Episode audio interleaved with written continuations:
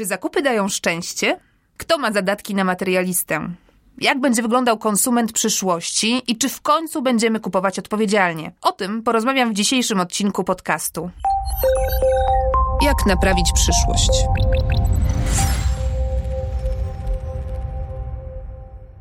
Dlaczego jesteś taki głupi? Dlaczego nie szanujesz matki natury? Ale czy zakupy nam mogą dać szczęście? Nie, nigdy. Znaczy, nie, mogą dać zadowolenie, mhm. mogą dać radość, ale nie szczęście. Pani będzie mogła mieć kontakt ze sprzedawcą, który przytrzyma pani za rękę i powie pani, że świetnie pani wygląda w tej sukience, ale będzie musiała pani sporo zapłacić. Ja myślę, że musimy zacząć kupować mniej, dlatego że zginiemy w tym wszystkim, co, co mamy. Jak naprawić przyszłość?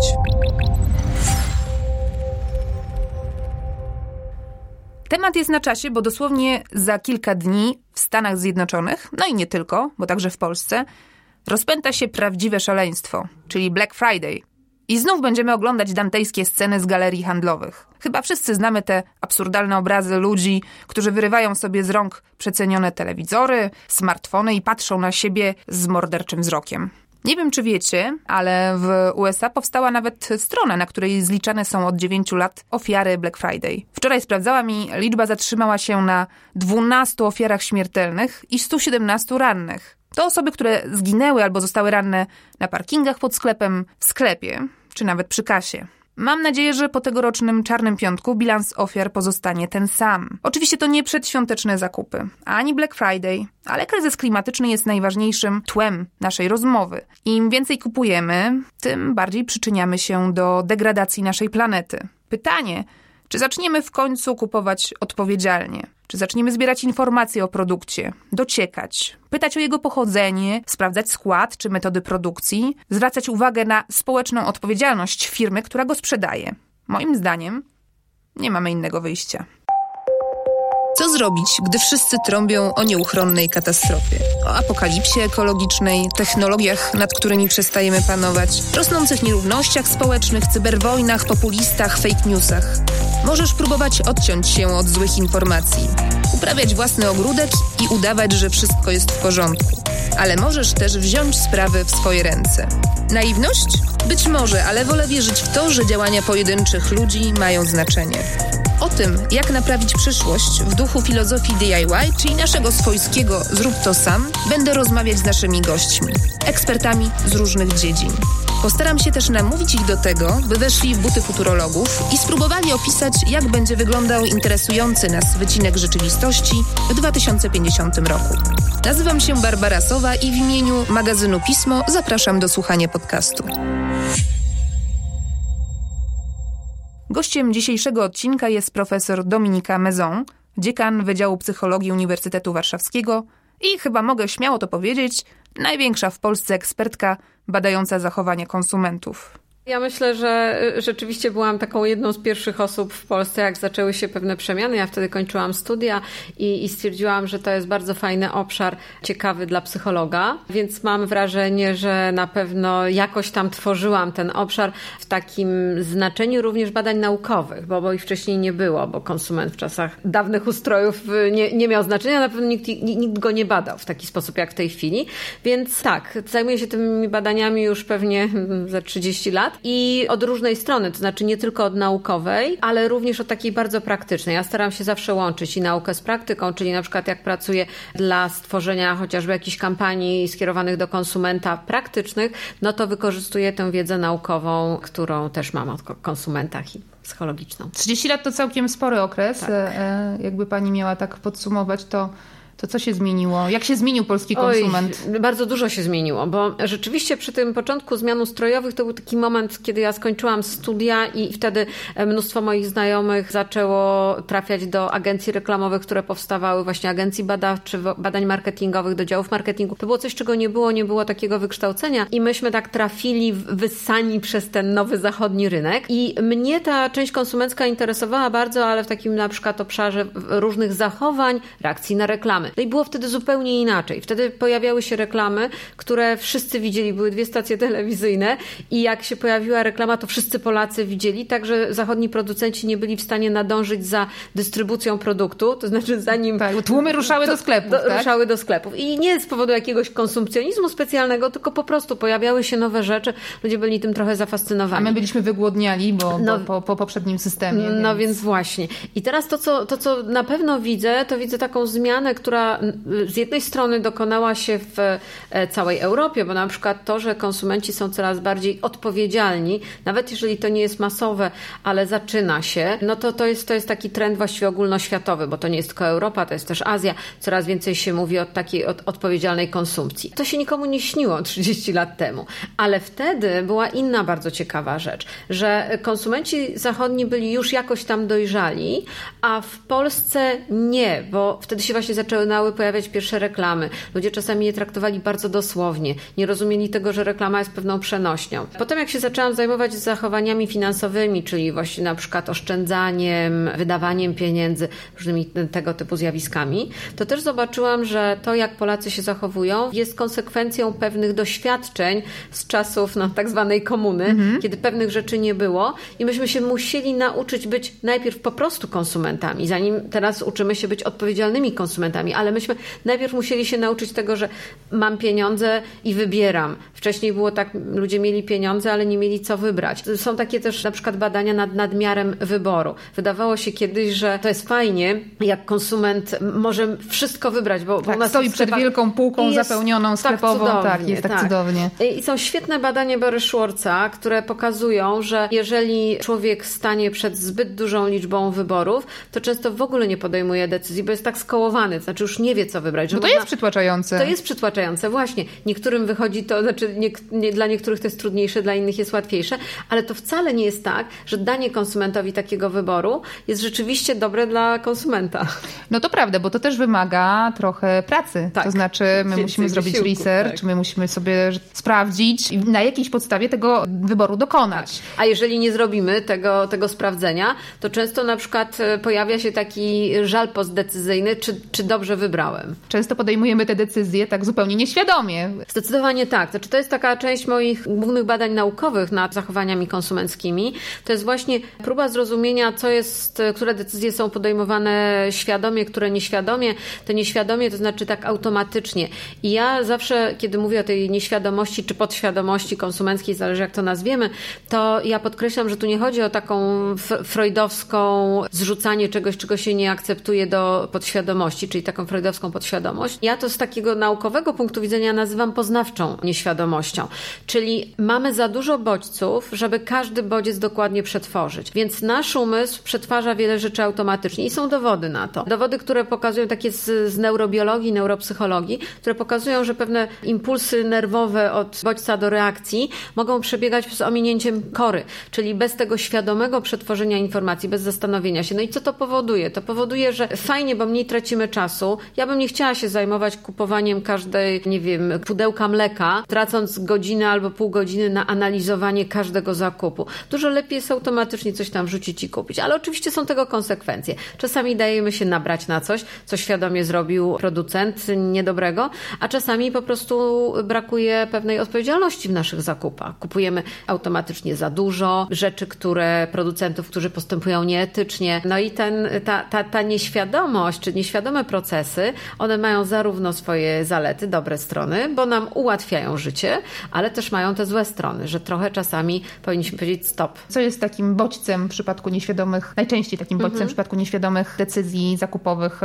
reklama? To, że na przykład obejrzeliśmy sobie, nie wiem, tydzień wcześniej, czy też rok wcześniej mhm. reklamę i gdzieś tam nam utknęło, że mhm. ten jogurt to jest smaczny i ma więcej e, owoców niż inny, więc będziemy kupować ten akurat produkt, a nie inny. A może, nie wiem, przyzwyczajenie, że mama, moja mama kupowała, to i, to i ja kupuję. No więc różne są. Przyzwyczajenie jest na pewno takim czynnikiem, taka siła nawyku, która powoduje, że zawsze z prawej strony coś tam biorę.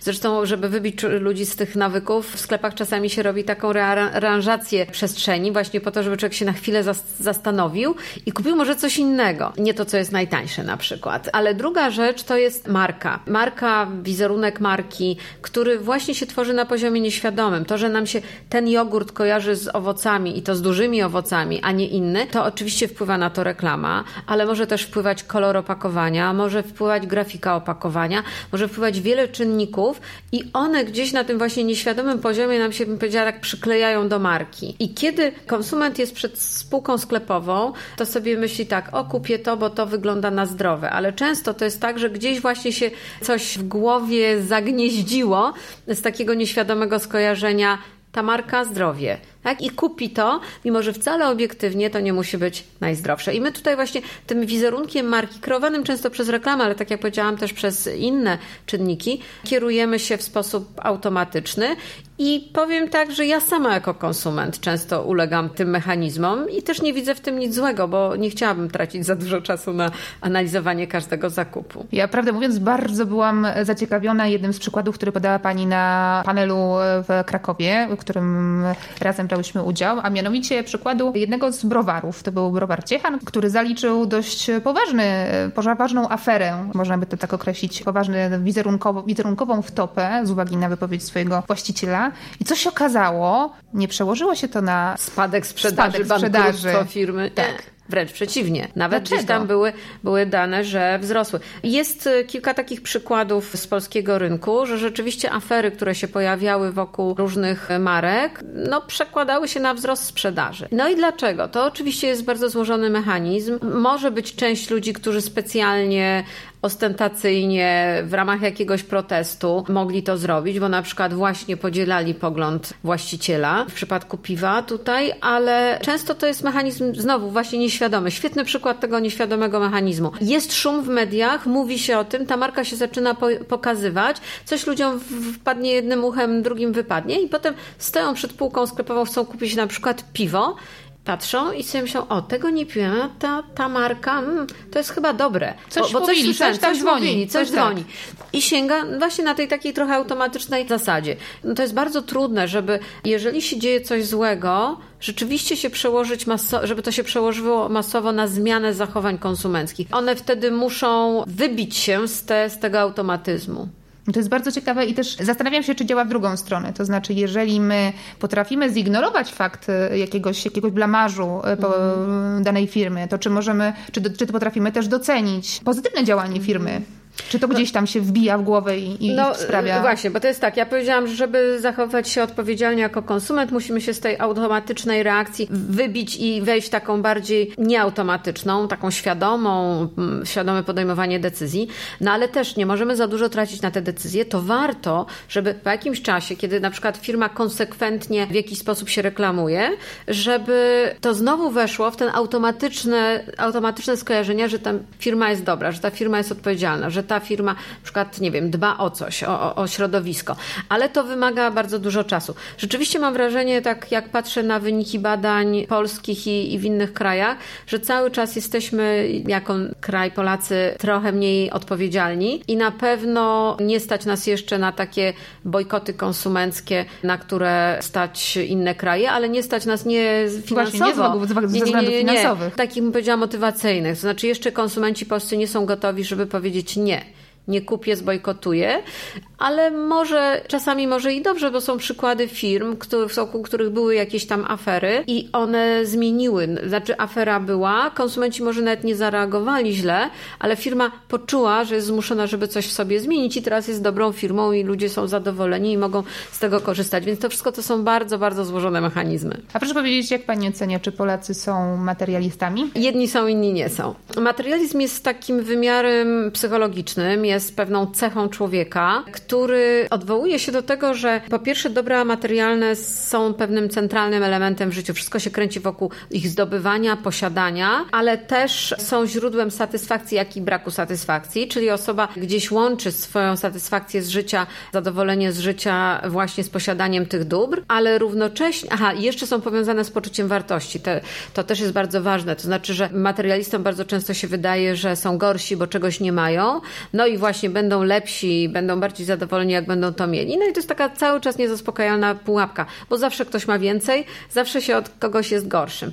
No i powiedziałam, że to jest cecha psychologiczna, znaczy, która ma u podłoża mnóstwo, mnóstwo, mnóstwo wymiarów, które determinują, to powodują, że człowiek jest albo nie jest materialistą, to do końca nie jest zbadane. Są jakieś badania, które wskazują na pewne cechy, ale tak jak mówię, to jest, to, to jest ogromnie złożone zjawisko, działające trochę tak nieświadomie. Natomiast jest to bardzo negatywna cecha.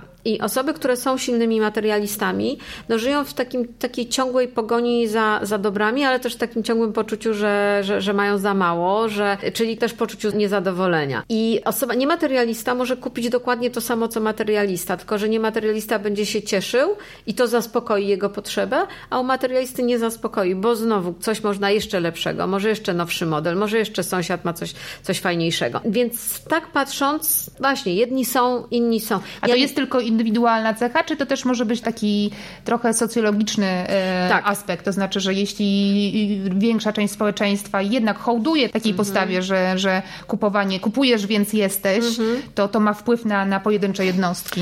Ja mówię, ponieważ jestem psychologiem przede wszystkim w tym takim też moim sposobie myślenia, to ja mówię, y, że to jest cecha indywidualna, ale zdecydowanie ogromne znaczenie ma też otoczenie. Wychowanie, ale też społeczeństwo, wartości, które w danym społeczeństwie są i jakoś jest to uwarunkowane kulturowo. Może być tak, jak na przykład ja, ja też zwracam uwagę, że w pewnym momencie przy zmianie systemu, czyli tak w latach 90., Polacy rzucili się na najróżniejsze dobra materialne. Właśnie się zachowywali jak tacy skrajni materialiści. Ale niektórzy się opamiętali. Znaczy ci, którzy nie mieli tego, to było uwarunkowane społecznie. Wszyscy coraz więcej zarabiali, na więcej było stać, coraz więcej było produktów, więc to się kupowało. Ale u części osób, które nie miały tego silnego materializmu wewnętrznie, psychologicznie uwarunkowanego, nastąpiło takie opamiętanie, że właściwie to nie o to chodzi w życiu. Natomiast u prawdziwego takiego psychologicznego materialisty nie następuje to opamiętanie. Też bardzo, bardzo ciekawa rzecz, tak jak pani zapytała o te kwestie społeczne. Ja zawsze wiedziałam, że Zachód Europy, Stany to są takie y, na, narody materialistyczne, a Azja jest bardzo niematerialistyczna. I zresztą jeżdżąc do azjatyckich krajów i, i będąc w jakichś tam wioseczkach, widziałam, że nawet jak ludzie mają pieniądze, to im tam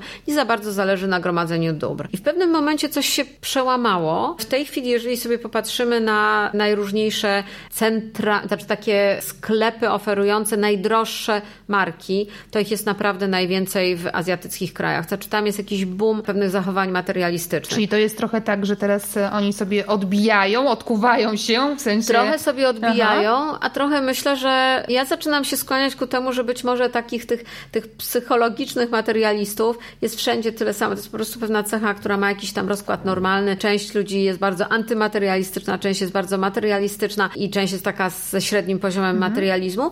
Natomiast to, co jeżeli na to nałożymy pewne tradycje kulturowe, że w innych, w jednych się bardziej te dobra materialne wartościuje się gromadzenie dóbr, a w innych właśnie jest to krytykowane, negowane, to jeżeli się na to nałoży, no to mamy te różnice kulturowe, więc to jest takie skrzyżowanie jednego z drugim.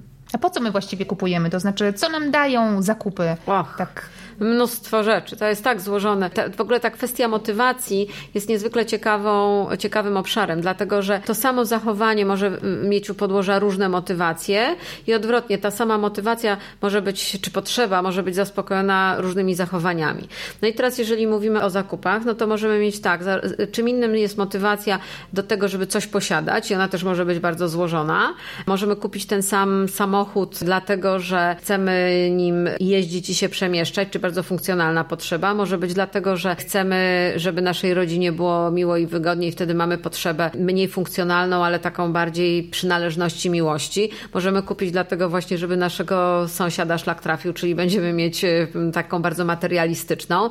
Możemy chcieć pokazać nasz status. Mnóstwo tych potrzeb może powodować, że tak, a nie inaczej Możemy się kupować dla przyjemności również. Oczywiście, to ale jest... to jest właśnie, mhm. i tu chciałam powiedzieć, jedną rzecz to jest motywacja posiadania czegoś, a inną jest samych robienia zakupów zakupów. I to jest w ogóle niezwykłe, że samo kupowanie to może być robienie sobie przyjemności, to może być na przykład porcja ćwiczeń fizycznych. Często u starszych ludzi jest tak, że oni specjalnie kupują codziennie tam po, po półeczce, żeby sobie przejść, żeby mieć motywację wyjścia z domu. To może być, nawet były takie badania, w których próbowano rozłożyć te motywacje leżące u y, podłoża robienia zakupów na czynniki pierwsze i nawet odkryto takich, u, u których jest to potrzeba władzy. Znaczy wchodzi do sklepu, jest obsługiwany i może powiedzieć, proszę mi podać to, nie, nie, dziękuję, proszę mi podać coś następnego. No przedziwne, przedziwne te motywy, które mogą powodować, że człowiek tak, a nie inaczej się zachowuje. Ale czy zakupy nam mogą dać szczęście? Nie, nigdy. Znaczy, nie, mogą dać zadowolenie, mhm. mogą dać radość, ale nieszczęście. Znaczy, szczęście to jest pewna stała cecha też wewnętrzna i my tym poczuciem szczęścia się różnimy. Coraz więcej jest badań, które pokazują, że nie zależy od zewnętrznych czynników, czy nie zależy od tego, ile mamy pieniędzy, czy mamy rodzinę, czy nie mamy rodziny, czy jesteśmy rozwiedzeni, wdowcy single, czy mamy dzieci, czy mamy dobrą pracę, czy złą pracę. To nie od tego zależy. To jest znowu też pewna konstrukcja psychiczna. Pewne nieszczęścia mogą e, spowodować chwilowe chwilowy spadek zadowolenia z życia, ale na przykład badania nad osobami po wypadkach pokazywały, że w przeciągu roku zazwyczaj wraca ludziom zadowolenie z życia do poziomu sprzed. To jest w ogóle nie, niezwykłe. No i teraz dlatego mówię nie. No, czymś takim nie, nie, nie zmienimy sobie szczęścia, ale może dać świetne zadowolenie. Może dać no, coś takiego jak pojechanie rollercoasterem nie, nie da nikomu szczęścia w życiu, ale może dać chwilową super radochę, pod warunkiem, że się nie boi ktoś takich tak, rzeczy. Dokładnie. I, i, I taki wystrzał, jakiś endorfin i w ogóle jest super, jest fajnie i tak, taką chwilową euforię. Więc to nam mogą dać zakupy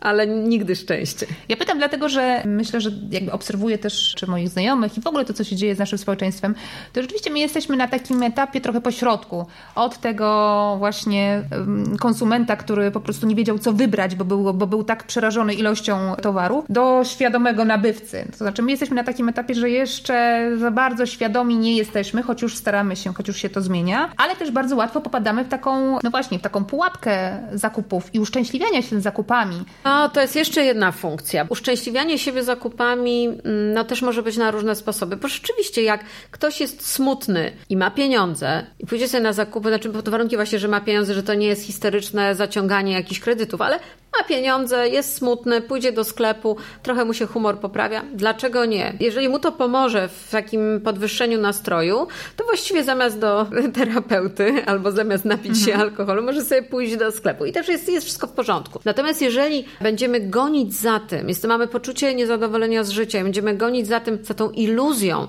że te zakupy nam podwyższą to zadowolenie z życia, to jest bardzo źle, bo one nigdy tego nie zrobią trwale. One mogą chwilowo jakieś tam obniżenie nastroju poprawić niektórym osobom, też nie wszystkim. Więc to jest, to jest rzeczywiście taki problem, że bardzo często jest to iluzja, a nie naprawdę coś, co, co może dać nam, no nie to daje szczęście, ja nawet materialistom. Ja mam wrażenie, że my w ogóle trochę teraz żyjemy jednak w takim świecie iluzji, zwłaszcza iluzji nakręcanych czy kreowanych przez media społecznościowe. No wystarczy spojrzeć sobie, co się dzieje na Instagramie, jak bardzo tam jest jednak promowany tak taki model szczęścia kupionego za złotówkę, kupionego czy też za inne waluty w innych krajach. Masz e, fajne auto, masz ładnie urządzony dom, jesteś szczęśliwy, masz pięknie ubrane dziecko. E, no dobrze, tak ale ja od tak razu tak powiem, że tak, zgadza się, ale jest to pewna tylko grupa, która tak siebie pokazuje i tylko pewna grupa, która korzysta z tego Instagrama i dąży za tym. Pytanie, jak duża to jest grupa? Tego nie umiem powiedzieć, jak ona jest duża, ale to, co chciałam powiedzieć, to jest to, że żeby to zadziałało, to musi trafić właśnie na ten wewnętrzny materializm. Materializm rozumiany szeroko to jest też dążenie do władzy, statusu i na te osoby to, to działa. Natomiast jeżeli ktoś ma inną strukturę wartości, to spojrzy na ten Instagram i powie, co za nudy, co mnie to obchodzi. Więc dlatego ja zawsze, zawsze podkreślam, że, no, że nie możemy tak upraszczać. Też jest w badaniach nad materializmem jedna fascynująca mhm. rzecz, że Mówi się właśnie o materializmie takim bardziej funkcjonalnym, albo takim, ono brzydko w nauce jest nazywane terminalnym, ale to jest taki, taki już właśnie bardzo, bardzo mocno zakorzeniony osobowościowo. Tych funkcjonalnych jest więcej. To są osoby, które chcą mieć różno, różne rzeczy, lubią to mieć, ale to nie jest tak bardzo zakorzenione. W poczuciu wartości, w poczuciu szczęścia i nie obniża wtedy tak bardzo nastroju. To znaczy, fajnie chcę mieć, chcę mieć lepszą pracę, chcę mieć więcej zarabiać, bo lubię sobie kupić dobre ubrania, lepszy samochód i jest ok ale nie zrobię wszystkiego, żeby to tak koniecznie mieć. Nie, nie mam aż tak bardzo powiązanego tego z poczuciem wartości, nie mam tego tak bardzo powiązanego z poczuciem szczęścia. Te osoby też są, też są często definiowane, znaczy mówi się o nich, że też są materialistami, trochę mówię w zależności od tej definicji materializmu, ale to jest wtedy inny materializm. To jest taki, mam to mam, nie mam, to trudno, ale to, to nie, nie jest tragedia. Ja y, pytałam o to, czy zakupy dają szczęście, a czy zakupy mogą powodować wyrzut sumienia. Ależ oczywiście. I to jest też, y, co ciekawe, u materialistów bardzo częste. Ja robiłam takie badania nad, ja to nazywam stylami wydawania pieniędzy, do takiego dosyć intuicyjnie zrozumianego podziału, że no bo co z pieniędzmi można zrobić? Można wydać albo zaoszczędzić i wydać później, odroczyć to wydawanie albo nigdy nie wydać. Ale wydać albo nie wydać. Czyli o jednym możemy powiedzieć, że to jest właśnie wydawanie, o drugim takie oszczędzanie. To ten podział jest oczywisty i, i, i wielu badaczy na nim się skupia. Ja dodałam do tego drugi wymiar emocji, które towarzyszą czy oszczędzaniu, czy wydawaniu. Czyli, że albo towarzyszą pozytywne, albo negatywne emocje. I okazało się, że to bardzo różnicuje ludzi. Jeżeli mówimy właśnie o wydawaniu, to są osoby, które właśnie wydają i mają tę radość taką chwilową, mają pieniądze, wydają jest fajnie, to podnosi jakieś ich emocje chwilowe. -hmm. i wtedy to wydawanie u nich jest powiązane z pozytywnymi emocjami. I są tacy i właśnie te, te osoby mają wyższy poziom materializmu, którym wydawanie obniża, znaczy mm, jakoś jest powiązane z negatywnymi emocjami, głównie dlatego, że te osoby często nie potrafią się opanować, nie potrafią zatrzymać się i powiedzieć nie, nie, nie zrobię tego, więc żeby coś posiadać, albo biorą jakieś nie, nie, nieodpowiednie pożyczki, albo kupują rzeczy, które potem sobie po co ja to kupiłem albo kupiłam, po co mi to wszystko. Tak, Teraz leżą na, będzie, na dnie tak, szafy i, i nie, nie, a nie będę mieć na coś temu. innego. I wtedy temu może towarzyszyć, mogą negatywne emocje. I to samo z oszczędzaniem. Są osoby, które oszczędzają, bo są, jak to my w tych, w tych naszych badaniach nazywamy gospodarne, czyli gdzieś dobrze zarządzają swoim budżetem i są takie, które zaciskają pasa. Mhm. E, czyli, czyli cały czas żyją w takim poczuciu, muszę oszczędzać, bo jestem biedny, bo, bo mam za mało na wszystko. No i znowu, u jednych są pozytywne emocje, u innych negatywne. I okazuje się, że najciekawsza jest kombinacja, taka naj, najzdrowsza, bym powiedziała, to jest taka, tak, takie zdrowie finansowe, to jest wtedy, kiedy osoba zarówno ma ten wysoki poziom gospodarności, ale i umiejętność wydawania. No bo nie chodzi też o to, żeby pieniądze, które zarabiamy, tylko trzymać, trzymać, ciułać, ciułać. Więc trzeba umieć nie przekraczać granic zarówno w oszczędzaniu, jak i w wydawaniu, no i wtedy jesteśmy takim też zrównoważonym na poziomie indywidualnym konsumentem. Czyli, czyli jak zawsze złoty środek, złoty środek tak, tak. tak. Filozofia tak, złotego tak. środka jest najbardziej ta, tą, tą właściwą filozofią. Ja pytam dlatego wyrzutu i, bo, bo też zastanawiam się, czy już działa na świadomość polskich klientów fakt, że to, że kupują więcej i kupują w sposób nieprzemyślany, przyczyniają się w ten sposób do, do degradacji środowiska. Czy ja myślę, że to się bardzo zmienia i cieszę się, że to się zmienia, ale to się zmienia wolno. To znaczy zmiana zachowań, postaw, jakiejś takiej nawet wiedzy, to są długoterminowe działania.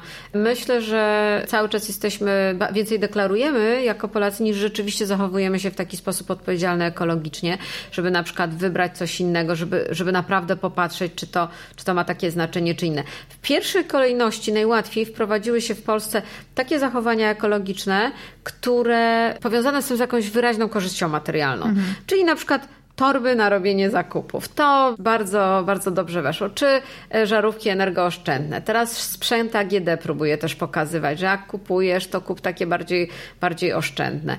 I to, co idzie przez tę oszczędność pieniędzy, jest takim komunikatem, który do Polaków przemawia, ale już na przykład ekologia taka, która się wiąże z wydaniem pieniędzy, no to już jest problem. A co z takimi, z takimi modami, takimi trendami, które obserwujemy od jakiegoś czasu, czyli zero waste czy less waste, bo to chyba bardziej mhm. odpowiednie określenie jak slow living i tego rodzaju trendy, które gdzieś są nośne, one znajdują swoich ludzi, którzy w to, którzy w to wierzą, którzy w to idą. Czy one zmieniają naprawdę postawy? Hmm. Znaczy moim zdaniem one są nośne na poziomie takim dziennikarsko-facebookowo-bomblowym, że są pewne grupy osób, które dużo o tym mówią, więc, więc gdzieś tam nam się może na różny, w różnych mediach społecznościowych pojawiać takie, tak, teraz zero waste, tutaj oszczędzam, tu, tu nie, nie wydaję za dużo, jem ze śmietnika, takie też są przecież trendy.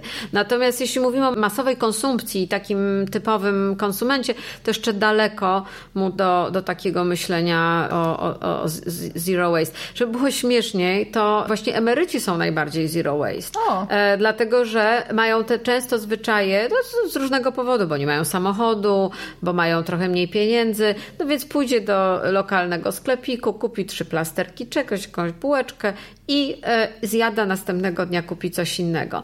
Natomiast takie też zwyczaje właśnie, które powodują tę nadmierną konsumpcję, no to są zwyczaje wielkich hipermarketów, wielkich koszyków, wrzucania tam wszystkiego, niezależnie od tego, co się z tym potem połączy. I to też musimy dojrzeć do tego, że, że czasami kupienie mało w sklepiku na rogu może spowodować nawet wydanie mniej pieniędzy, a na pewno mniej waste, to prawda. mniej śmieci. Ja się zastanawiam w takim razie, co działa na wyobraźnię najlepiej dzisiaj. Gdybyśmy mieli przejrzeć rodzaje kampanii marketingowych, mm. czy jakichś takich przekazów od marek i nie tylko, bo też pewnie możemy przejrzeć na kampanie społeczne mm, organizowane przez NGOsy. Co działa najlepiej na świadomość konsumentów? Jak do nich dotrzeć? Nie ma, nie ma znowu kolejny raz, nie ma takiej recepty. My często w badaniach, które służą właśnie tworzeniu kampanii społecznych, próbujemy, mamy takie podejście badań segmentacyjnych, o których już wspomniałam, które próbują podzielić ludzi. To jest wynik oczywiście bardzo złożonych badań i takiej złożonej technologii badawczej i statystyki,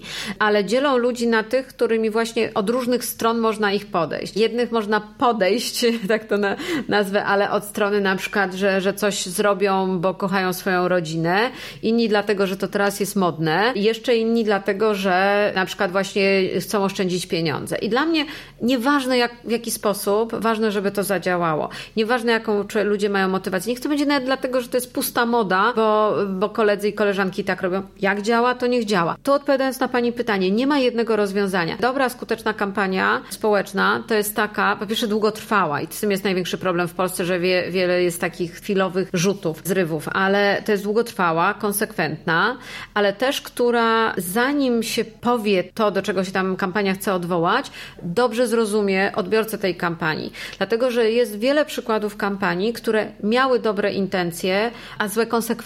Na przykład? Bar bardzo ciekawa kampania, to akurat nie dotycząca konsumpcji, ale taka społeczna, prozdrowotna.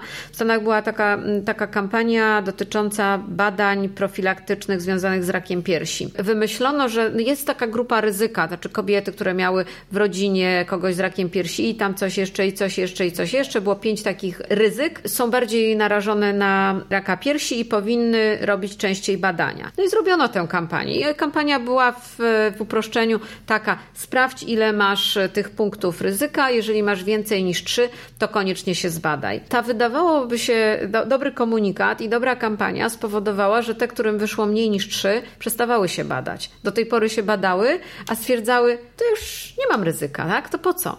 Chodziło o mammografię, a to, to nie jest przyjemne badanie, więc jak tylko można nie pójść na tak, mammografię, tak, to się robiło. W, w jedzeniu teraz e, też e, prowadzimy taki projekt, to, to są unijne projekty żywieniowe, Aid Food, czyli e, European Institute of Technology w obszarze jedzenia. I próbujemy, to są takie projekty naukowo-innowacyjne powiązane z biznesem, to znaczy, że naukowcy z biznesem współpracują i wprowadzają jakieś udogodnienia. Jedno z tych udogodnień czy innowacji to miały być zastępstwo oleju palmowego w jedzeniu. No i zrobiliśmy sporo badań. Instytut taki niemiecki wymyślił świetny zamiennik. Ja byłam odpowiedzialna za tę część konsumencką. W paru krajach zrobiliśmy badania i próbowaliśmy pokazać e, konsumentom, że teraz ten nowy produkt jest bez oleju palmowego i dzięki temu jest bardziej ekologiczny, no bo orangutany nie będą ginęły, mówię w dużym uproszczeniu. Jasne. A w, mhm. w drugim warunku było, że jest bez oleju palmowego i jest dzięki temu zdrowszy. I to było, badanie było robione w Polsce i w Hiszpanii. Ja się spodziewałam, że być może w Polsce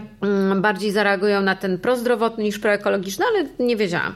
Co mnie zaskoczyło? Znaczy nie zaskoczyła mnie Hiszpania, bo tam dodanie informacji, że jest bez oleju palmowego i niezależne czy zdrowie, czy ekologia, to od razu wzrastała y, percepcja tego produktu. Produkt wydawał się ciekawszy, fajniejszy, smaczniejszy. Pozytywny odruch. Tak. Mhm. Natomiast w Polsce powodowało to obniżenie. Jak to? Dlaczego? E, no właśnie, myśmy też tego nie rozumieli. No jak to dodaje się taką pozytywną informację, a ludziom e, przestaje się produkt podobać. No i gdzieś tam z jakichś badań jakościowych doszliśmy do tego, że prawdopodobnie to spowodowało słowo bez, że mamy bez czegoś, czyli na poziomie znowu nieświadomym to powoduje, że to jest gorsze. No jak jest coś bez czegoś, znaczy, że czegoś jest za mało, że, że coś jest zabrane nam. I w momencie, kiedy jako konsumenci, a to wiemy z innej części badań, nie jesteśmy świadomi tego, co to jest jest olej palmowy, bo cały czas w Polsce wiedza na temat oleju palmowego jest bardzo słaba. E, niewiele, kilka procent Polaków słyszało o powiązaniu tego z puszczą na Borneo, czy, czy z tym e, innymi puszczami i że to mm, zagraża orangutanom. No to no coś tam znowu, to już o tym mówiliśmy, coś tam tak. dzwoni, ale nie wiadomo co. No i bez oleju palmowego, ale może ten olej palmowy dobry jest. No i, i, i mamy taką automatyczną To bardzo reakcję. ciekawe, bardzo ciekawe i bardzo dziwne, bo rzeczywiście przecież na tych produktach, które mamy w sklepach na półkach, coraz częściej pojawia się e, element bez, bez mhm. GMO na przykład, tak? Bez, konserwa- bez konserwantów. I to, to GMO to się pojawia nawet tak. w takich przypadku takich produktów, gdzie tego GMO i tak by być nie powinno, tak? Mhm. Na, na, na, na zdrowy rozum. Więc bardzo, bardzo zaskakujące. Mm, ja pamiętam, tak jak pani zaczęła na początku o tym, jak się konsument zmienił, pamiętam właśnie tak gdzieś sprzed 30 prawie lat badania e, marketingowe, które dotyczyły proszków. Wtedy była taka moda, że proszki miały z systemem TAED. Mhm. I z naszych badań wyraźnie widać było, że jak się pojawiło to tajemnicze TAED z, dodam, a nie mhm. bez, tak, mhm. z TAED, to, to od razu się wydawał produkt fajniejszy, bo ma coś takiego. I potem myśmy robili wywiady, na co to jest to TAED. Nikt właściwie nie wiedział, ale lepszy był numer, że jeżeli się dodało niebieskie, to akurat w proszku niebieskie kropki, to już się wydało, że, wydawało, że jest z czymś i chętnie było to kupowane, bo to było bardziej wiarygodne, że tam ten system TAED jest. Czyli mówimy o takich naprawdę bardzo, bardzo nieświadomych, automatycznych procesach. I teraz wracając do tego oleju palmowego, żeby zwrócić uwagę na tę ekologię, czy na to zdrowie nawet, to trzeba coś wiedzieć o tym oleju palmowym. Trzeba wyrwać się z takiego automatycznej reakcji, która jest właśnie na słowo bez, na to bez czego. I jak y, mówi się bez konserwantów, to ludzie już są wyczuleni, że konserwanty są czymś na pewno złym. Mhm. I wtedy myślę, że ten mechanizm bez działa dobrze. Ale jeżeli nie są wyczuleni, jeżeli nie ma tego skojarzenia, a tu nie ma, ten olej palmowy tak nie wiadomo co z nim jest, to wtedy zabranie tego czegoś w taki nieświadomy sposób powoduje, że to jest gorzej oceniane. Ja myślę, że tu jest olbrzymie tak naprawdę pole dla manewru i olbrzymie zadanie dla wszystkich, którzy uczestniczą gdzieś w obrocie gospodarczym i w mediach, i firmach, wielkich koncernach, i agencjach reklamowych, żeby tą świadomość budować. No bo przecież w jakiś sposób to TAD, TAD, tak. TAD y, powstało, tak? Gdzieś, ta, gdzieś ten mechanizm się zawiązał, czyli możemy mm, domniemywać, że pojawi się taki, można stworzyć taki mechanizm pozytywnego, nawet nie do końca uświadomionego mhm. tak. zachowania i reakcji tak. proekologicznej. Oczywiście, ale to wymaga badań i niestety intuicja firm, intuicja często nawet e, agencji reklamowych, które tworzą te projekty, zawodzi. Znaczy intuicyjnie wydaje nam się, że coś jest dobrym działaniem, a właśnie te, te doświadczenia z różnymi kampaniami, które nie zadziałały tak jak trzeba, pokazują, że nie zawsze to, co nam się wydaje intuicyjne, dobrym sposobem oddziaływania będzie miało dobre skutki. Więc ja zawsze mówię, chcemy coś zmienić, to najpierw dobrze zrozummy, gdzie są motywy, gdzie są bariery i jak zmienić to zachowanie, bo, bo nie jest to takie proste. Na koniec chciałabym poprosić o taką futurystyczną wycieczkę do 2050 roku, bo to jest taki stały element e, mojego podcastu. Jak pani ocenia, czy za 30 lat to my będziemy kupować więcej, czy jednak mniej? Bardziej hmm. odpowiedzialnie. Ja myślę, że musimy zacząć kupować mniej, dlatego że zginiemy w tym wszystkim, co, co mamy. Zginiemy ze śmietnikami, gdzie będziemy wyrzucać te rzeczy, które mamy. To, to jest jakaś tam pułapka gospodarcza, w którą wpadliśmy, że e, rzeczy mają coraz krótszy termin y, działania, a szczególnie te duże, duże rzeczy i potem co robić z tymi pralkami, zmywarkami, meblami, że właśnie jest takie nakręcenie, że są nowe, teraz modne kolory sezonu, no i to, to, to napędza tę, tę wymianę. I ja myślę, że wiele osób się jednak opamięta i zacznie y, kupować inaczej, ale moim zdaniem to musi się zmienić coś też bardzo mocno w gospodarce, to znaczy, żeby ta gospodarka nie była napędzana e, tym, że im więcej się wyprodukuje, to lepiej, że, że Im więcej dużo... kupi, tym lepiej, tak. bo ten konsumpcja, I, konsumpcja i, jest tak. przecież e, jednym z elementów nakręcających PKB. No więc właśnie, ale y, moim zdaniem y, to, że produkty przestaną być aż tak tanie, jak są absurdalnie tanie, ja wiem, że to pewnie dla, dla ekonomistów różnych nie jest y, taki typowy, y, znaczy y, no, mo, mogą niektóre osoby nie lubić takiego mojego zdania, ale ja czasami sobie myślę, że, że to, że rzeczy są drogie, może spowodować, że ludzie bardziej świadomie wybiorą i kupią e, rzadziej, kupią trochę lepsze, ale do tego też trzeba świadomości konsumenckiej. Ja jeszcze, jeżeli mogę powiedzieć coś o tych moich eat foodach, tych mhm. programach unijnych, tych badaniach. Właśnie jedno, jeden z programów dotyczy e, świadomej, świadomych postaw wobec żywień, żywności. I cały program międzynarodowy robiony w kilkunastu krajach europejskich to jest program, żeby uświadamiać młodym ludziom, że za to, że, że jedzenie jest dobre, ale nie mówimy o smaczne tylko, ale właśnie dobre i dla zdrowia i odpowiedzialne ekologicznie i takie, które no właśnie nie powoduje najróżniejszych zanieczyszczeń, że nie ma zbędnych opakowań, że takie, takie rzeczy muszą być droższe. Znaczy, że, że to nie jest tak. Ja wiem, że były dyskusje tutaj, że a, nie zawsze to ekologiczne musi być droższe. To prawda, nie zawsze, ale jednak dobrej jakości rzeczy muszą kosztować.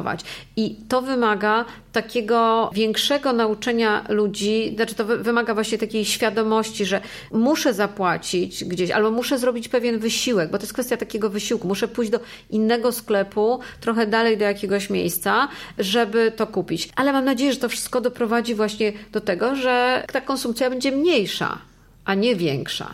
No i tego byśmy sobie wszyscy, myślę, życzyli. Bardzo serdecznie dziękuję za rozmowę. Dziękuję bardzo. Jak naprawić przyszłość?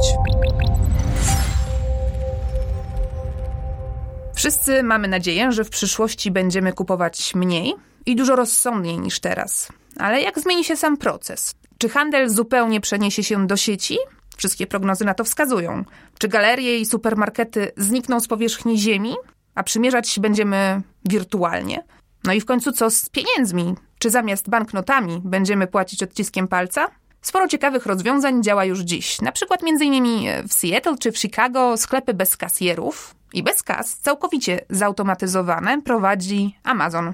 Jak to działa? No, po prostu przed wejściem do sklepu musisz mieć zainstalowaną aplikację z podpiętą kartą kredytową. Najpierw skanujesz kod QR, Potem kręcisz się między półkami, robisz zakupy, a system sam za pomocą sensorów i skomplikowanych algorytmów rejestruje, który produkt wybrałeś, wybrałaś z półki. Po wyjściu suma wydatków jest ściągana z karty automatycznie. Parę ciekawych rozwiązań jest też testowanych w Polsce.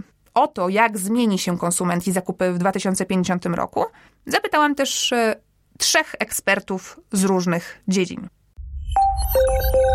Jak naprawić przyszłość?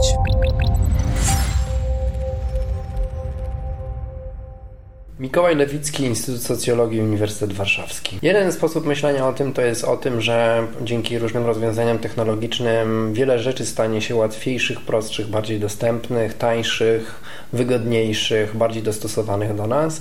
Ten trend jest bardzo widoczny w tym, że dzięki przede wszystkim dostępie do danych dostajemy w tej chwili coś, co wcześniej z punktu widzenia masowych rynków wydawało się niemożliwe, czyli bardzo spersonalizowaną ofertę. Nie musimy się specjalnie zastanawiać, wyszukiwać, właściwie spektrum, z którego mamy wybierać, jest dostosowane do nas.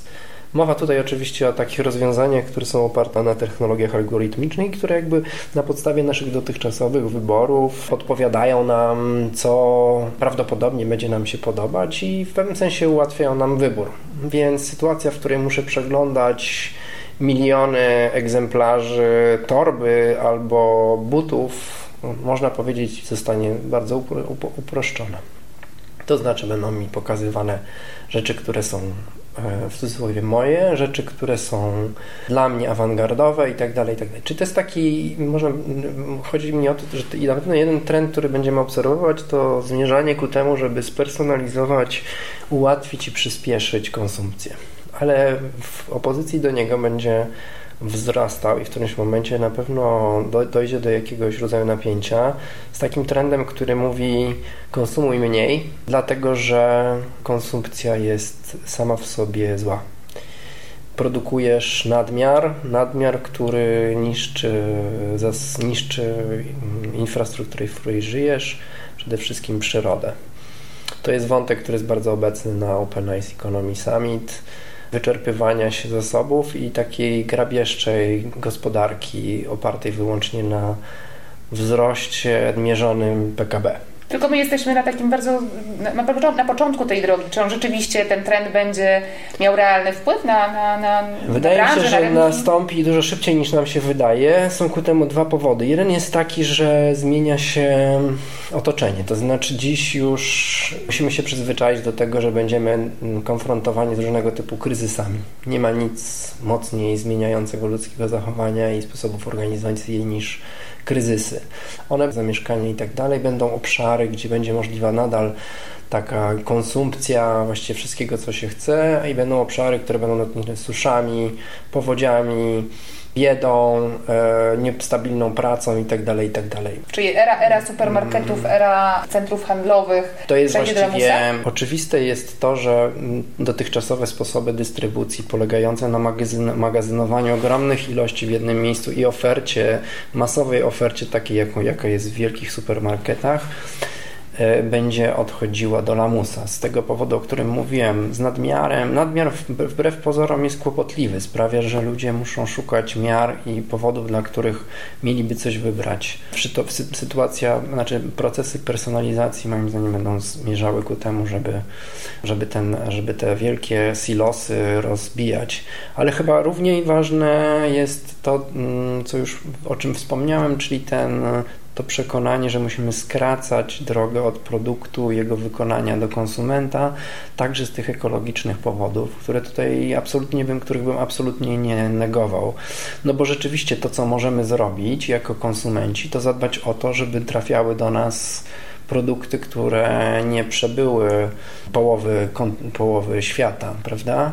Ja zaczynam się zastanawiać nie tylko dlaczego banany są tanie, tańsze niż jabłka na przykład, czy jakiegoś innego rodzaju lokalne produkty, ale też jakiego typu drogę musiał przybyć banan z Ekwadoru i na jakiś, świat, jakiś ślad ekologiczny, e, węglowy zostawić i tak Wydaje mi się, że tej oczywiście świadomości brakuje, ona będzie prawdopodobnie najtrudniejsza w wygenerowaniu. Tu jest jedna, jedno, jeden wielki znak zapytania, który mm, nie jest abstrakcyjny, to znaczy funkcja i e, znaczenie mm, relacji międzyludzkich e, także takich fizycznych, to znaczy tego, że ja siedzę koło pani i rozmawiamy ze sobą, punktu widzenia funkcji równie dobrze moglibyśmy przeprowadzić rozmowę za pomocą jakiegoś urządzenia cyfrowego, mając przed sobą swoje wizerunki, a więc ma, e, czując, że to jest interakcja, w której wzajemnie możemy obserwować, czy jesteśmy dla siebie uważni ale jednak ta kwestia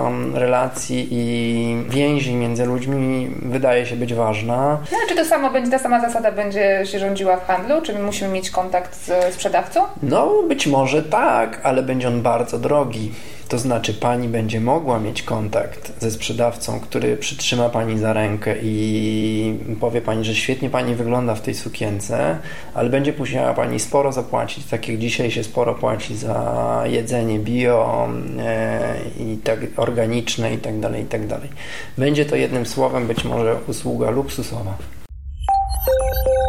Jak naprawić przyszłość?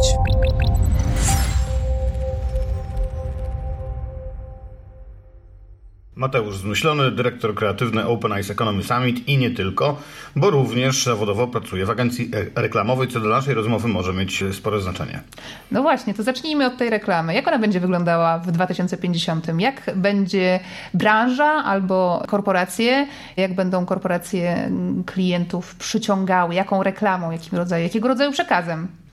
Mogę powiedzieć, bo chyba odważnie e, o to chodzi, w tej rozmowie, że w 2050 roku nie będzie już reklamy, po prostu. Jak to? Nie będzie, zniknie, przestanie być potrzebna. To znaczy, oczywiście mogę się mylić, natomiast my w ramach Open Eyes Economy zbudowaliśmy między innymi taki model, który nazywa się oficjalnie Marka Kultura. Ja go rozwijam komercyjnie jako Wise Brand, jako następcę Love Brand. Love Brand to jest ta absurdalnie droga torebka Louis Vuitton, której tak naprawdę no, nie trzeba. Ona jest e, tylko i wyłącznie pokarmem dla pychy. A Wise Brand to jest marka, na którą mam nadzieję, że uda nam się wywołać wielką modę w najbliższej już przyszłości. To jest ta mądra marka, która jest ekologiczna, zaangażowana społecznie I jeżeli uda nam się wywołać na nią trend społeczny, że to ona stanie się jakby obiektem pożądania, czy też e, formą ekspresji konsumenta, tak? Chodzę w czymś, na klacie noszę markę, bo nie dlatego, że ona jest, że ona jest ekskluzywna, że ona jest prestiżowa. Nie, ona jest, ona jest wartościowa, ona jest zaangażowana. To jakby ten trend już dziś widać w kilku branżach. To znaczy w branży tekstylnej, ale tej skupionej na tak, zwanej, tak zwanym outdoorze, czyli odzież sportowa, górska i tak dalej, no to w tym segmencie są w niektórych krajach e, absolutnie najlepsze wyniki osiągają te firmy, które są liderami, jeżeli chodzi o ekologię i zmiany społeczne. Mam tu na myśli rynek amerykański, gdzie graczem numer jeden jest Patagonia, która jest protoplastą zmian odpowiedzialnościowych w swoim sektorze i naprawdę działają z rozmachem. Naprawiają ubrania nie tylko swoje, ale też konkurentów. Pomagają, finansują wykup ziemi dla parków narodowych i rezerwatów. Dzieje się, chociaż absolutnie nie są święci, tak? Też popełniają błędy. Ale ty myślisz, że rzeczywiście będzie jedynym e, tym e, wyróżnikiem dla, dla i, i czynnikiem, który będzie skłaniał e, klientów, konsumentów, ludzi do zakupu danej rzeczy, to będzie właśnie odpowiedzialność danej marki? Bo Może... wydaje mi się, że to jest trochę takie myślenie nie, życzeniowe. Nie przeszarżujmy. Znaczy, myślenie życzeniowe, robimy sobie burzę mózgów, ona na tym polega, żeby sobie myśleć życzeniowo. Natomiast ja mogę powiedzieć o swojej własnej prywatnej perspektywie, bo mnie Open Eyes niesamowicie zmusiło do zmian, bo ja nie mogę prowadzić z profesorem Hausnerem dialogu na temat odpowiedzialnej przyszłości, samemu będąc nieodpowiedzialnym. Więc z niechęcią muszę dziś powiedzieć, że prawie już w ogóle nie jem mięsa, chociaż bardzo je lubiłem. Z radością mogę powiedzieć, że prawie nie mam na sobie fragmentów nieodpowiedzialnie uszytych czy wyprodukowanych, tylko możliwie najlepiej zrobionych. Nie wiem, spodnie mam Fjallraven, to nie będzie żadna reklama w Polsce, bo Fjallraven w Polsce jest nieobecny w ogóle, ale w Szwecji jest numerem jeden. I oni y, na przykład nie stosują w ogóle impregnatów. Chcesz mieć zaimpregnowane spodnie, to sobie weź świecę i nawoskuj. Po prostu. I to naturalną świecę, nie? Długo bym mógł wymieniać takie funkcjonalności. Jak się chce, to można. I teraz jakby najlepsze w tym wszystkim ze strony biznesowej jest to, że na tym się świetnie zarabia. To są drogie rzeczy, solidne Moje e, inne spodnie z branży outdoorowej North Face'a mam już 15 lat. I to jest przyszłość, solidne rzeczy, o, o, tym zresztą inni też mówią. Natomiast z drugiej strony, zauważcie, co się dzieje w momencie, kiedy na takie wartości postawimy. Otóż e, reklama przestaje być potrzebna, ponieważ jeżeli firma Patagonia jest wartościowa i ludzie to wiedzą, to ona się e, zaczyna komunikować społecznie. A reklama to nie jest komunikacja społeczna. I teraz ja na przykład dlatego zmieniam teraz pośpiesznie profil mojej firmy, bo wiem, że za chwilę reklama będzie passé. I my się prze szkalamy teraz do tego, żebyśmy byli specjalistami od komunikacji społecznej, od prowadzenia dialogu uczciwej firmy z pożądającymi tych wartości konsumentami. Na razie to są rzeczy w niszach, ale zależy też z jakiego punktu widzenia to spojrzymy. W Polsce o, o, oczywiście, ale już w Szwecji, tuż za y, y, kawałkiem Bałtyku, nie. W Szwecji to jest najważniejsze. W związku z tym w tym świecie przyszłości, przyszłych wyborów, przyszłych zakupów, de facto będziemy mieli, mam nadzieję, że tak będzie, bo to, czy to bardzo wiele zależy od tego, czy społeczeństwo dojrzeje. No ale od tego też jesteśmy my, tak? Eduk ja się zajmuję wywoływaniem trendów i promowaniem całe życie. Jestem przekonany, że można wypromować postawę społeczną odpowiedzialnościową. To jest super, bo wszyscy ludzie, którzy chodzą w góry i do lasu, w naturalny sposób mają pewną wrażliwość, dlatego kupują tego typu ciuchy. W Polsce jeszcze nie są skłonni zapłacić, nie wiem, 1500 zł za, za parę spodni, no bo po prostu fizycznie jeszcze, jeszcze ich nie stać. Nie stać tak. Ale my y, po pierwsze patrzmy na tych bogatszych, nie zawsze mądrzejszych zresztą. Po drugie też dostrzeżmy, gdzie my dzisiaj jesteśmy. Znaczy Polacy nie zauważyli, że stali się 20 bodaj drugą najbogatszą gospodarką świata. Społeczeństwem, tym samym też najbogatszym. Znaczy y, u nas gadanie, ja cały czas jeszcze na ulicach w Polsce pobrzmiewa, że jesteśmy biedni. biedni tak. Bzdura, nie jesteśmy, już dawno nie jesteśmy biedni. Teraz to jest już co najwyżej, kto sobie więcej love brandów kupi. Tak naprawdę zaczął się ten wyścig. Nie? I teraz jeżeli zrobimy coś takiego, co zrobiła SodaStream, każdy świadomy konsument konsument, a słowo konsument jest już w ogóle też B, i nazwijmy go po prostu przyziemnie, świadomy człowiek powinien mieć takie urządzenie w domu. To jest po prostu syfon. On służy do tego, żeby nie kupować napojów gazowanych w plastikowych butelkach. Od kiedy go mam, zaoszczędziłem już ponad 3000 butelek PET, bo u nas przerób był, nie? bo lubimy gazowane. Yy, oczywiście nie trzeba gazować też, no, nawyki można zmieniać wszystkie, ale z drugiej strony czemu sobie odmawiać przyjemności, jeżeli ona może być nieuciążliwa dla środowiska. SodaStream ma taką genialną absolutnie reklamę, uwielbiam ją. Uważam, że to jest najlepsza reklama przez czasów i serdecznie wszystkim polecam, żeby sobie znaleźli ją na YouTubie gdzieś i obejrzeli, pod tytułem Shame. Wstyd. Nie wiem, czy kojarzycie, idzie pan przez sklep z zakupionymi zgrzewkami z wodą gazowaną, a za nim idzie zakonnica z Game of, the, of Thrones, z gry o mhm. Tron, z dzwonem i krzyczy shame, shame, shame on you! I potem wybuchają wręcz zamieszki przeciwko temu kolesiowi, że jest na końcu spotyka się z człowiekiem górą, to taki spoiler będzie dla tych, którzy nie widzieli i człowiek górę go y, opieprza, tak? Dlaczego jesteś taki głupi? Dlaczego nie szanujesz matki natury? A czy słyszysz płacz delfinów? I to jest wszystko z bardzo fajnym poczuciem humoru opowiedziane, ale pokazuje kierunek i wszystko możemy zrobić tak jak oni z, z tym syfonem. Nie? Mniej się z, z, u, znam na handlu niż na reklamie. Mhm. O komunikacji społecznej powiedziałem. Moim zdaniem rzeczywiście będziemy mieli do czynienia z dialogiem plemienia wyznawców uczciwej marki, która będzie fanklubem tej marki i będzie się z nią po prostu rozmawiać. Tak jest na przykład z marką Lush w Polsce nieobecną marką kosmetyczną. Kapitalny case. Oni jako pierwsi się wycofali z Facebooka, z Google'a, z reklamą, bo nie, potrzebują, nie potrzebują. Ludzie sami się interesują, y, wiedzą o nich. Mhm. I, i, I, to jest super. I mam nadzieję, że taki kierunek będzie Jak dla... się komunikują? W jaki sposób? E, no ja w stronę www i możesz sobie tam wejść na tą stronę, jak mhm. chcesz, jak chcesz ich mhm. znaleźć, nie? Albo przez sklepy, które mają kapitalne. Oni mają, oczywiście wszystkie opakowania są w recyklingu i w, obiegu zamkniętym. Ręcznie robione kosmetyki bez żadnej chemii, bez żadnego testowania na zwierzętach. 100% jest. No to jak się będą, jak będzie wyglądała ta komunikacja? To znaczy, jak się będzie marka komunikowała no, kochasz swoją markę, to idziesz do niej do sklepu, jeżeli się ostaną sklepy, tak? No właśnie. No, no właśnie, ale jakby y, y, ja chciałbym myśleć, że się ostaną, ponieważ bardzo lubię kupować na żywo i mam ogromny problem z kupowaniem wielu rzeczy w internecie. Prawie zawsze jak kupuję coś w internecie, to przychodzi coś innego niż myślałem, że przyjdzie. Więc y, niezbyt to lubię. Z drugiej strony cyfry nie kłamią. Tam mhm. jest największy przyrost, tam się najbardziej opłaca, więc będzie pewnie jak zawsze w życiu, trochę tego i owego, bo wydaje mi się, że zamożniejące społeczeństwa i to zamożniejące społeczeństwo z jednej strony oczywiście będzie chciało konsumować, kupować w internecie taniej i tak dalej, My będziemy to społeczeństwo edukować, żeby chciało zmieniać swoje nawyki. Część społeczeństwa, ta bogatsza i bardziej y, wyedukowana właśnie, będzie się snobować wręcz na, na zakupy w realu. To jest ten trochę, już widoczny na przykład w dużych polskich miastach, pierwszy delikatny powrót rzemieślnictwa. I rzemiosło to jest dla takich, nawet niekoniecznie najbogatszych, tylko takich wyemancypowanych, wielkomiejskich, hipsterów i tak dalej. Fajny szpan. No ale ja ten szpan popieram, bo on jest dobry. I y, pytanie, czy pozostanie modą dla elity, czy się rozprzestrzeni na wszystkich? Moim zdaniem nie pozostanie modą dla elity, ponieważ jest taka prawidłowość, że jak elita to przetestuje, y, jak firmy zobaczą, że na tym się zarabia, to będą przenosić ten model do, nie wiem, jakiejś middle class i innych poszczególnych jakichś tam segmentów społeczeństwa, a na końcu przychodzi regulator, który zawsze jest spóźniony i mówi, a teraz każe wam wszystkim tak kupować, nie? Bo tak po prostu musimy zrobić, bo jak wszyscy tutaj alarmujący ekolodzy, świat nam się kończy i trzeba to, ten, ten system, ten obieg zamknąć. Jak naprawić przyszłość?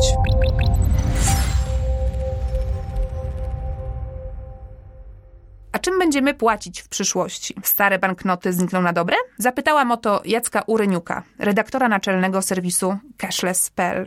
Patrząc e, na rok 2050 i próbując przewidzieć w jaki sposób wówczas będziemy płacić, na pewno trzeba założyć, że dominującą formą płatności będą e, narzędzia bezgotówkowe.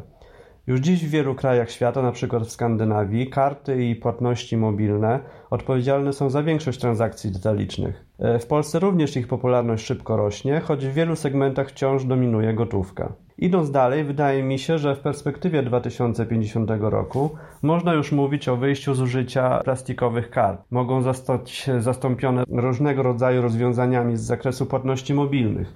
Dziś to zwykle płatności za pomocą smartfonów i smartwatchy oraz różnych gadżetów zbliżeniowych. Natomiast nie wierzę, że na szerszą skalę upowszechnią się rozwiązania polegające na wszczepianiu e, pod skórę mikrochipów, mikroprocesorów i tym podobne, przynajmniej jeżeli chodzi o płatności. Prędzej pojawią się narzędzia biometryczne, które pozwolą na przykład płacić e, za pomocą odcisku palca, wzoru naczyń krwionośnych dłoni czy też twarzy. Natomiast uważam, że w użytku wciąż pozostanie gotówka. Nie wiem, czy to będą banknoty i monety tak jak dzisiaj. Być może będą to jakieś elektroniczne odpowiedniki, na przykład kryptowaluty, ale gotówka jak pozwalająca wciąż płacić bardziej anonimowo na pewno pozostanie w użyciu.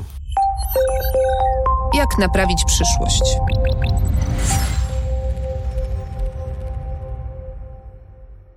Zgadzacie się z wizją moich rozmówców? Jak waszym zdaniem będą wyglądać zakupy przyszłości? Opamiętamy się choć trochę? Na koniec tego odcinka tradycyjnie element Zrób to sam. Przeczytam wam fragment książki Arety Szpury zatytułowanej Jak uratować świat, która jest bardzo przystępnym poradnikiem o tym, jak być świadomym nabywcą. Areta już na początku podaje kilka rad. a właściwie 8 rad na dobry początek. Po pierwsze, dbaj o to, co już masz, żeby służyło ci jak najdłużej. Po drugie, kupuj z głową, odpowiedzialnie, lokalnie, tyle ile potrzebujesz. Po trzecie, ogranicz zużycie plastiku. Spożycie mięsa, podróże samochodem. Czasem nawet małe poświęcenie przynosi wielki skutek. Jeśli możesz, to już po czwarte, zrób coś sam. Po piąte, dziel się. Coś, co leży i kurzy się u ciebie w szafie, może zyskać nowe życie u twojego przyjaciela czy sąsiada. Po szóste, jeśli musisz już coś wyrzucić, to miej świadomość, jak to zrobić dobrze. Traktuj śmieci jak cenny surowiec. Nie odpad. Po siódme, edukuj. Siebie i innych. Niewiedza to nasz główny wróg. No i po ósme, nie siedź bezczynnie. Działaj. Jeśli macie jakieś pytania, wątpliwości albo pomysły na tematy, które powinniśmy poruszyć na łamach pisma w czasie naszych debat albo, albo w podcaście, piszcie do mnie w komentarzach lub na adres mailowy barbara.sowa magazynpismo.pl. Słuchaliście trzeciego odcinka podcastu Jak naprawić przyszłość? Ja się nazywam Barbara Sowa i na kolejny odcinek zapraszam Was za niecały miesiąc. Do usłyszenia. Jak naprawić przyszłość?